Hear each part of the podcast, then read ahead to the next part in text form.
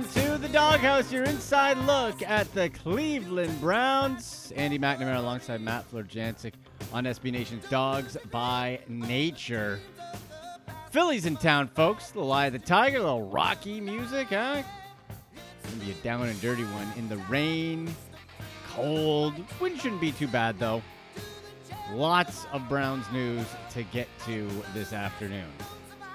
Matt, of course, news coming out, and it is terrible news. Myles Garrett will not play. He is on the COVID reserve list. Earlier in the week, went home sick, tested negative for COVID, now positive.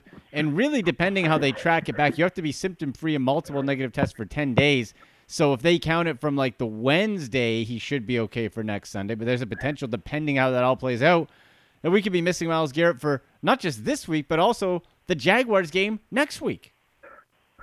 Yeah, it's a real delicate balance that the Browns have to have right now. They have to take every precaution with it coming up as a positive test. If it's one thing if he was a close contact, yeah, you know, you take precautions. But now with the positive test, you have to be extra careful.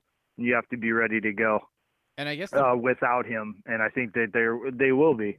Well, and I guess the good thing is that Myles never came into the building. Right, and then like went home. He wasn't inside, so that's the sort of the from spreading it. That's at least a positive because, you know, at least you don't have that factor with it. Right, and the other important factor is when people say, "Yeah, you're losing Myles Garrett," but keep in mind he didn't take any practice reps this week. So the guys behind him on the depth chart, Porter Gustin, Adrian Claiborne, they were the ones who got the reps with the ones. So that's actually better than if he had practiced early in the week and then tested positive. That would have been a disaster because then you have nobody, no time to get people practice reps. Right. At least this time you were able to get people some reps. Right. Not ideal, but still, it's better than what it could have been. Yeah, that's sort of that double whammy that way. Yeah, that's a good way to look at it. Look at positive spin, Matt. I like it. There you go. See? Perfect. The Browns will also be without backup lineman Chris Hubbard, so it sounds like Kendall Lamb will jump in as the sort of six-man swing guy. And Andy Janovich, the fullback, also on the COVID reserve list, will not play. Matt, I believe that means Johnny Stanton is elevated from the practice squad, right? Who I like this an offseason pickup as well as a fullback backup. He's got a little pop in him too, so hopefully the drop-off isn't too huge. Yeah, and you could always, if it's not working with Stanton, you can always go with what you used at the tail end of last year, which was Hunt as a lead blocker for Chubb, and then you could stick them both back there and really confuse defenses. Yeah, which and maybe we see both, which would be really interesting to do if the Browns can do that. Now, positives, folks, okay? Positives. The Browns are getting players back. Right tackle, Jack Conklin, which is huge to get him that back because despite the Eagles' major troubles all year, Matt, and that division just sucks, right? They're 3-5-1 and in first. That's gross. But the one thing that they're strong at is the defensive line. Their front four is really good, and they can get to the quarterback and disrupt. So you have your starting right tackle back, and the whole O-line is intact for this game. So that's at least a plus two. Yeah, you cannot overemphasize the importance of that being the case. You have to be healthy up front if you want to have success in this league. You have to be healthy if you want success against the team that rushes the passer as well as the Eagles do. Having Conklin out there is important. And the thing of it is, yeah, he missed some practice time, but he was in all the virtual meetings. He's a veteran that's been around for a while now. He knows how to handle himself at a professional level. So I'm not really worried that he wasn't necessarily on the practice field as this week leading up to the game. You can get us on Twitter at AndyMc81, at MattFlorjancic, on Instagram at AndyMcsports, at mattflosports. You got any Browns questions, comments, whatever, hit us up there. Also, Matt, my guy, right, kicker Cody Parkey activated off the COVID-19 reserve list. So Cody is back. Is the long snapper back? Is Hewlett off? Hewlett I don't think ever went on the list. I know that he was rumored to go on it, but they never officially put him on it. Nice. Okay, I thought he was. Oh, all right, so that's good. So we got everybody on special teams back. Parkey's done a real nice job. You know, I'll not be – I don't want him to get too full of himself listening to the podcast. I know Cody's a listener. So don't want to get him too over the top there. But he's been doing a nice job, a pretty nice job overall on Matt. What looks like, again, the third straight game of just nasty wet weather. What is the latest when it comes to the weather conditions at First Energy Stadium tomorrow in Cleveland? Much more milder winds than what we saw the last two home games. The hitch is it's going to be 46 and 100% chance of rain throughout the day. So it's going to be a little bit of a slog, which, to be honest with you, helps slow down opposing pass rushes and plays right into the Browns' hands because their strength is running the football. Yeah, that's true. So cold and that rain, like even if that drips a little bit more, we could see sort of maybe not that freezing rain, but maybe like sleet like we did in the Raiders game. Ugh, that's just nasty to play in. But you're right, Matt. Like that slows down both sides. And while obviously you want Myles Garrett in the game at all times, in this weather, this would hinder even him getting to the quarterback. The Eagles, most sack team in the NFL. Carson Wentz is just like, he looks like he was really good as a rookie. He looks worse than a first-year guy, Matt. Like from the injuries, his confidence is totally shot with Philadelphia. Yeah, and I don't really know what it is either. I mean, it's just one of those things. It's bizarre because he's a really talented guy, and he has all the physical traits that would lend itself to being a successful NFL quarterback. But for some reason, he can't put it together. He has great yardage. I mean, almost 2,100 yards. His problem is the 12 picks. He has an equal amount of touchdowns and interceptions, and you can't be a reliable NFL quarterback when you're slinging it, away to the other team at the rate that he is. Well, and their own running game with Miles Sanders, when he's been on the field, has been really good. Boston Scott is a zippy little scat back as well. So this could be another sort of ground and pound type of game because, Miles Sanders is right up there. And that should be, I think, the battle. Now, like you said, the wind is not going to be the factor, but when the ball is that wet, Matt, like, again, how much do you want to be throwing the ball? Not much. You bad things tend to happen when you try to throw into the wind and when the football is sopping wet from the rain. It becomes more dense. It becomes harder to grip, and it just lends itself to a lot of bad things happening if you're not careful. So if we look at this, the Eagles offense is ranked 27th overall, 27th passing, but 10th rushing. So again, another strong rushing team. Benefits the Browns on the other side.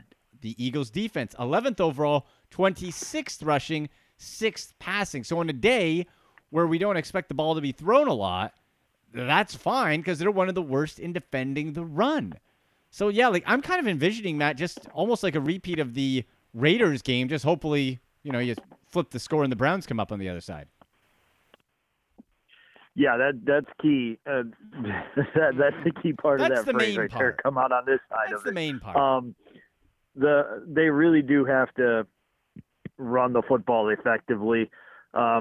Against this Eagles team. If they run it effectively enough, it'll neutralize what the Eagles do well, which is getting after the quarterback, and you want to keep Baker as clean as possible. Yeah. Oh, yeah. Yeah. Well, and the point spread dropped. Now, I don't know if this is directly, who knows with Vegas, but I don't know if this is directly because of Myles Garrett being ruled out, but I don't think it's a coincidence. Browns were 3.5-point favorites before the Garrett news. After, it dropped a full point. So Cleveland is 2.5, so pretty much we're at a pick'em stage.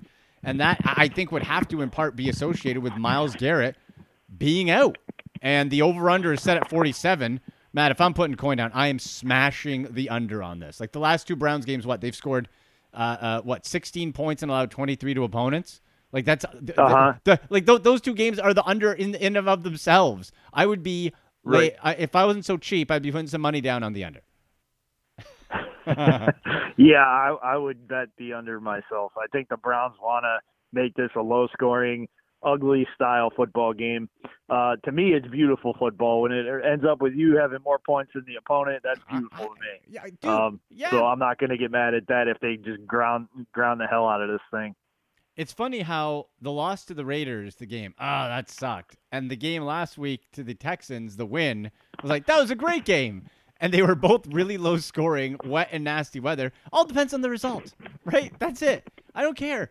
We've been through 1-31, man. I'll take everyone. I don't care if it's a 2-0 via a safety if you win the game, because the Browns, Matt, are one step away from 7-3.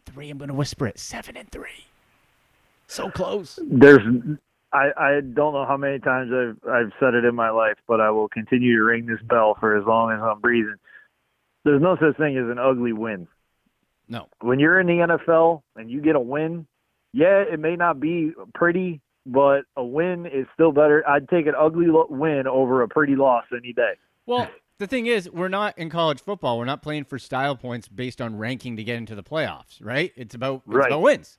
That's it. And right now, there's like a 5-way 6-3 tie, and the Browns, if the playoffs started, they would be on the outs based on tiebreakers. So you got to just keep winning. This Eagles team, now they're getting healthier. Yes, the D-line, as we said, is strong. The rest of the defense, very beatable.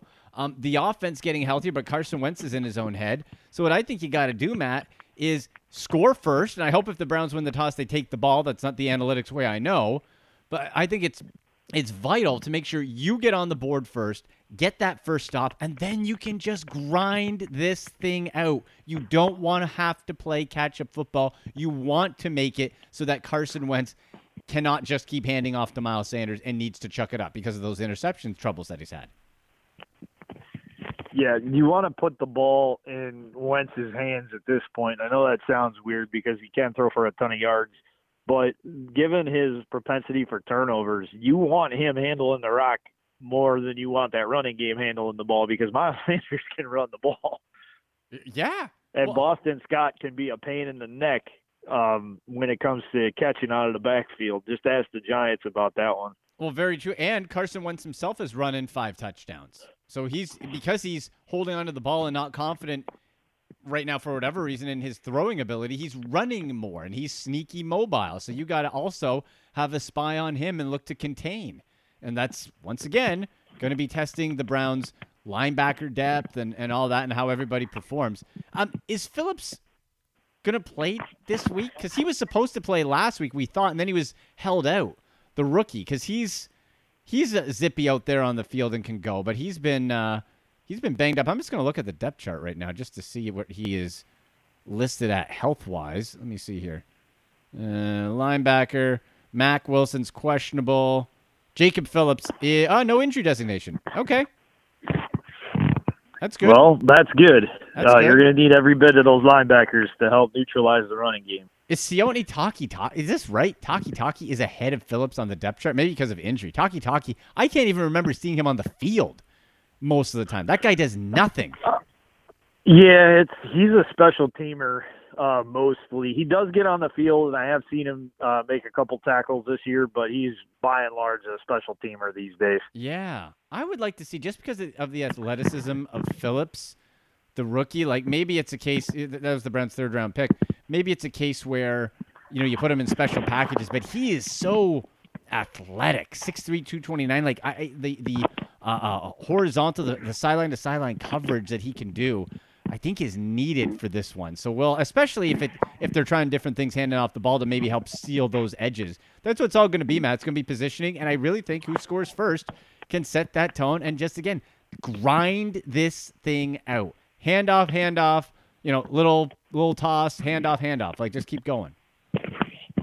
Yeah, the formula is pretty simple. Do what you do best, and that's running the football. Give Kareem Hunt, give Nick Chubb as many carries as they're being effective with, and then roll with it. If somebody gets a hot hand, ride it till they stop you, and then switch it to the other guy.